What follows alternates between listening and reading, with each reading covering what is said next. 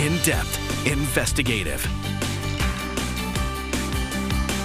This is KXAN News Today. A live look right now outside Zilker Park, day one of Austin City Limits Music Festival starting today. This morning, crews doing their finishing touches. You can see them out there now before the gates open at noon and it's going to be a nice one. Good morning. I'm Tom Miller. Hey, everyone. I'm Sally Hernandez. What a day to be yeah. in Austin with this weather, Kristen. And dare I say it gets better as we get into the weekend yeah. because temperatures continue to cool. So let's get into it. You made it to Friday. Good morning to you. Right now, we are clear of any rain. A much different look at radar than what I showed you 24 hours ago. So quite a bit of cloud cover out there. We're going to hold on to these clouds pretty much through the day, but still a nice amount of sunshine on the way. It's going to be a mix of the sun and the high clouds through the day. Live look outside from our Whittlesey Landscape Supplies weather camera there. Southeast Austin currently showing 70 degrees. I mean, temperatures are in the 60s and 70s everywhere. It's a nice cool morning, relatively speaking, coming off the record hot summer we had where those lows only got down to the 80s. We'll take this kind of weather, right? 69 in downtown Austin, 69 Bastrop, 68 in Llano. We've got 66 in Bastrop. Most of us a little cooler than what we had yesterday at this time. Our afternoon highs are going to be warmer. Yesterday, we actually got lucky because all that cloud cover stuck around and we didn't even get out of the 70s. It was really nice. Today, a little warmer ahead of a second cold front that brings those 80s down to the 70s again. These weekend numbers look real nice. In fact, some of the coolest we've had in months. We'll take a look at those numbers. Your full weekend forecast is coming up. Thank you, Kristen. In a month, Texans are going to head to the polls to vote on a series of state constitutional amendments. Yeah, one of them includes Prop 2, which would allow some property tax exemptions for child care facilities. Our Capitol correspondent Monica Madden explains what this could do for those facilities.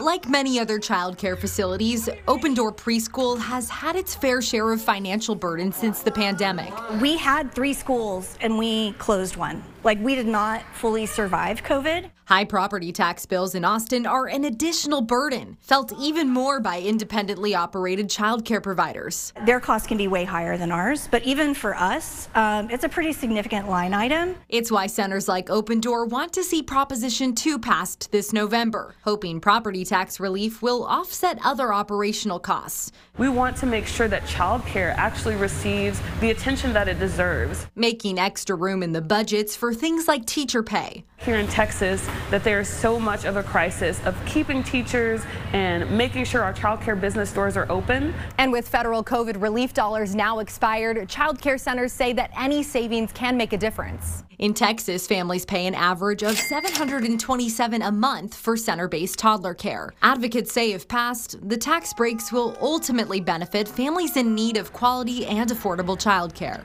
With childcare businesses having no choice uh, but to raise tuition, it's going to become more um, difficult for families to access care.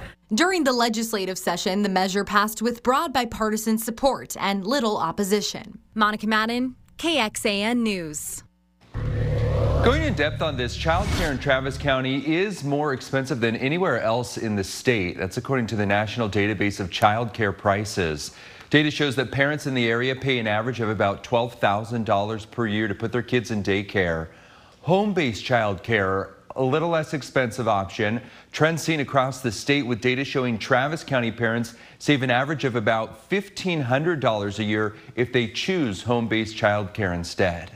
Attorneys representing the state of Texas asking a federal appeals court to allow the state to keep the border buoys on the Rio Grande River. The debate centers on whether the river near the border city of Eagle Pass can stay there or is it used for commercial navigation? The state's attorneys say the shallow, rocky stretch of the Rio is not navigable, is not, is not able to navigate. But the U.S. Justice Department pointed to times it has been used by navigation in the past and possibilities of it being used again.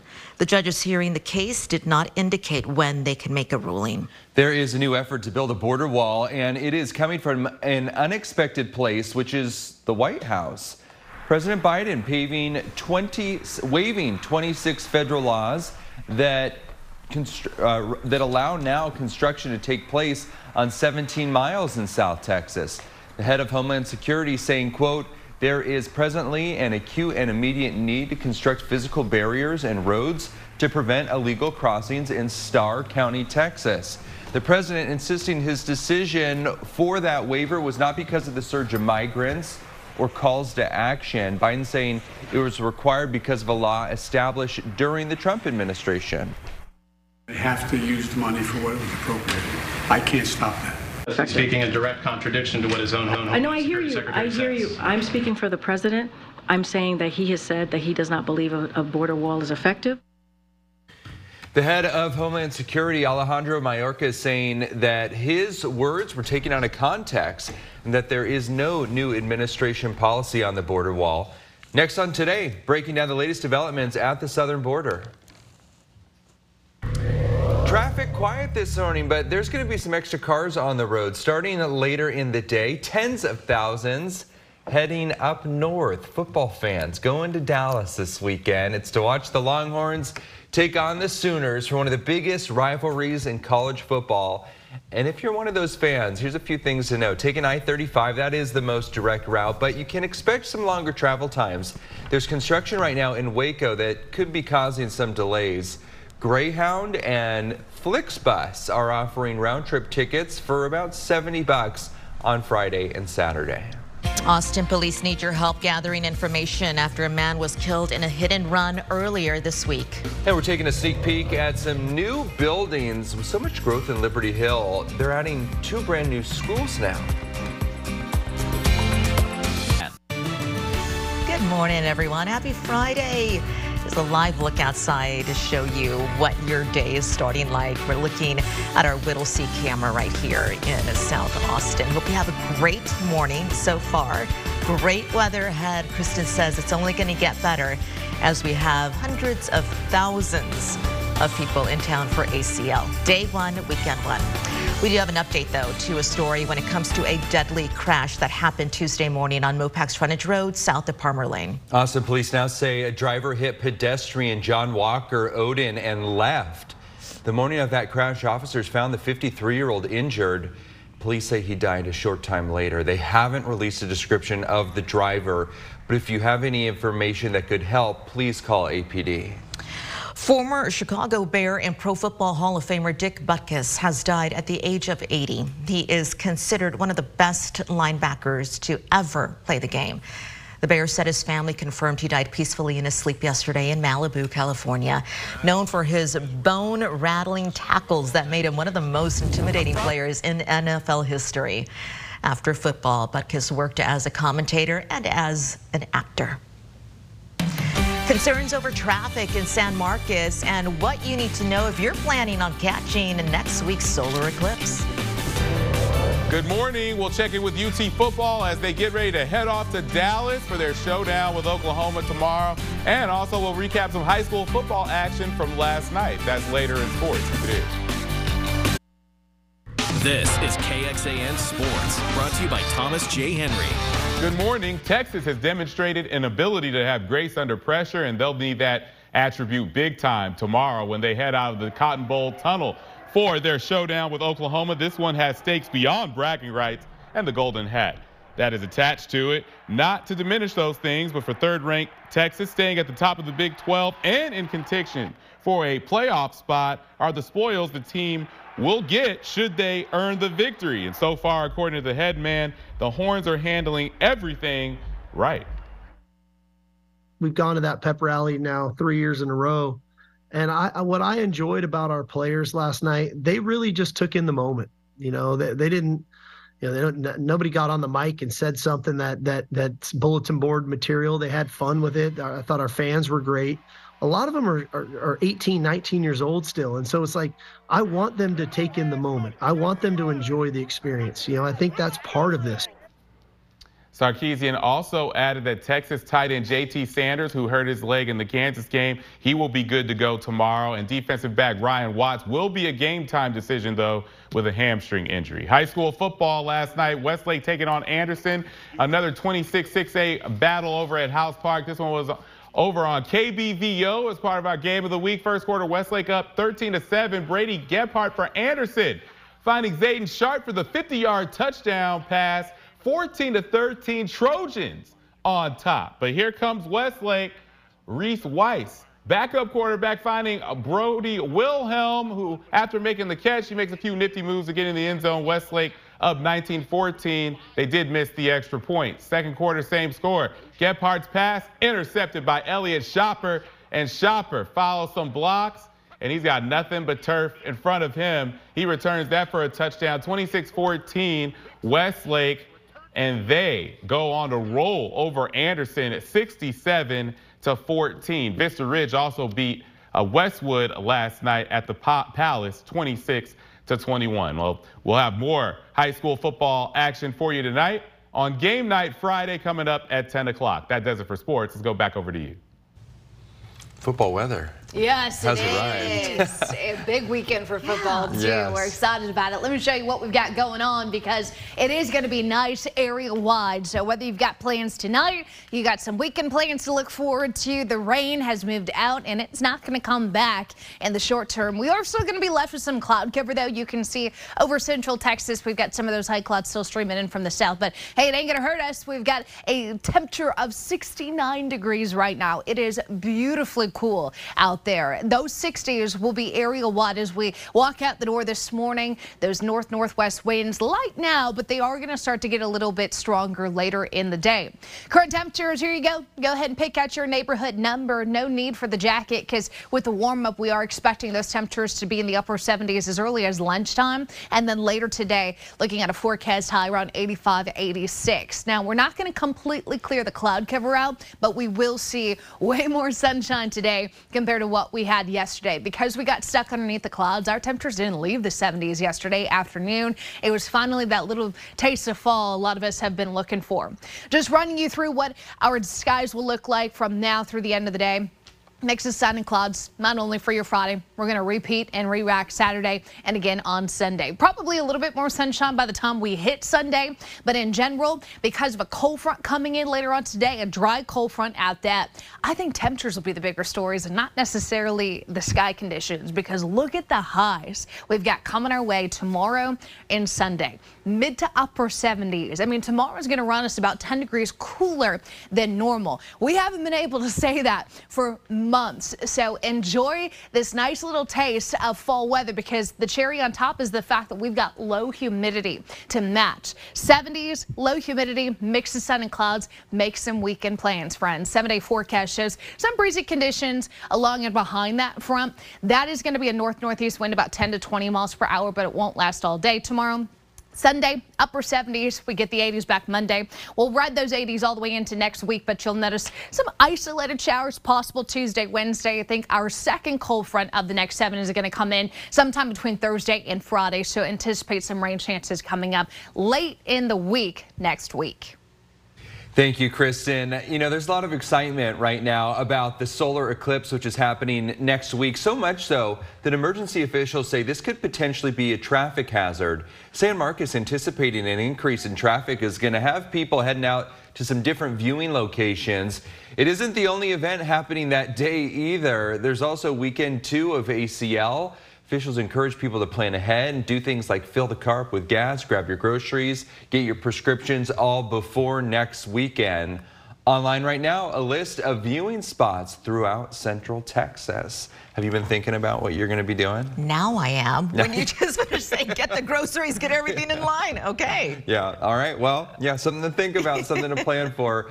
Uh, also want to tell you about this research at UT Austin showing llamas could be a big help in reducing the effects of climate change. This is really neat. As glaciers retreat, new land is exposed and that soil is so low on nutrients, it means that it cannot sustain vegetation. Now, according to UT, bringing llamas onto the land could stabilize the soil faster and help from the newly exposed ecosystem.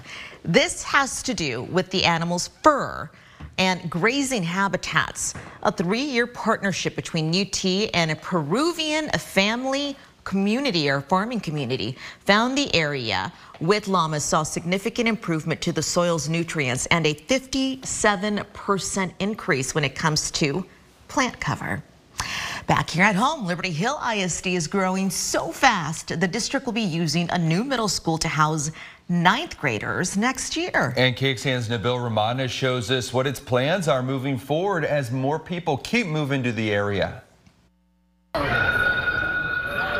As soon as the final bell rings, students in Liberty Hill ISD hit the halls to head home. See you later, Bob.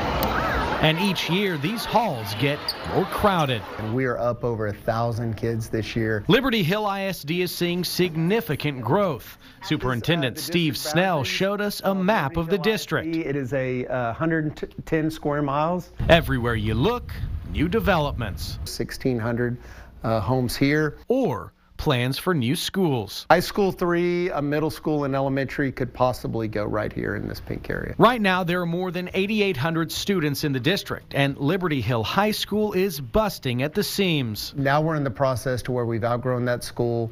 Um, we're actually going to open high school two in a brand new middle school building. With so many new students coming in, they're moving the first high school class to the new middle school.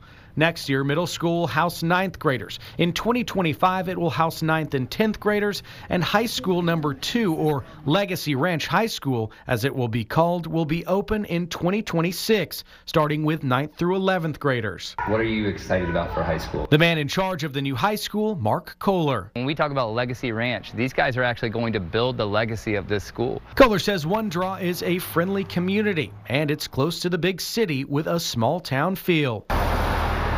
I like living in the Rio because of the community and like all the people there. Everyone's so nice and like welcoming and everything. Lily Rich will be a junior when she walks through the doors of the finished Legacy Ranch High School. She moved to Liberty Hill in second grade. Oh, I lived in Georgetown before this. Brock Peterson says he can't wait to get into the new school. Each year, he's noticed new faces in his class. Even this year, like we had like I think a couple more kids in our grade at least, and then into last year, they were adding on to our school. New faces and new schools will continue in the district. That's why they're trying to stay one step ahead. We take a lot of attention to detail and, and pride in making sure we stay um, ahead of the growth because it's coming, right? Whether, whether we like it or not. Nabil Remadna, KXAN News. Looking deeper into the rapid growth in Liberty Hill between 2010 and 2020, the population there nearly tripled, making it the third fastest growing city in the entire state of Texas. And between 2021 and 2022, Williamson County grew by more than 4% with a total population of more than 671,000 people. Let's stick in Liberty Hill a little longer. Two students there are celebrating after getting perfect ACT scores. Conrad Gurton and Abby Parsons, both seniors at Liberty Hill High School, and both said that they thought they would do well on the test, but were surprised when they saw that perfect 36 on the results. I wasn't expecting a perfect score, obviously.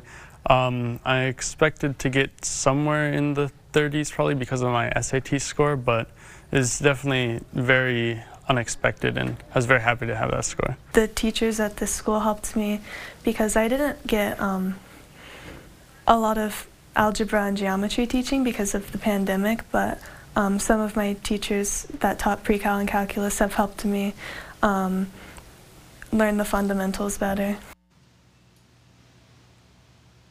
They're not the only ones either. Last spring, students from Georgetown, Round Rock, uh, also earning perfect ACT scores. So congratulations to them. Very very impressive. They are so humble about it too. I'm not sure I would be. You know, I would be blaring be, it out. Be out there with the streamers. With the T-shirt that says that. Right. Yeah. well, there is a new state law requiring all middle school students who test in a certain percentile to automatically be put in advanced math classes. Yeah, you heard that right. The goal is eliminating the equity gap. Our multicultural reporter, Jala Washington, reports it's already made an impact on Central Texas school districts.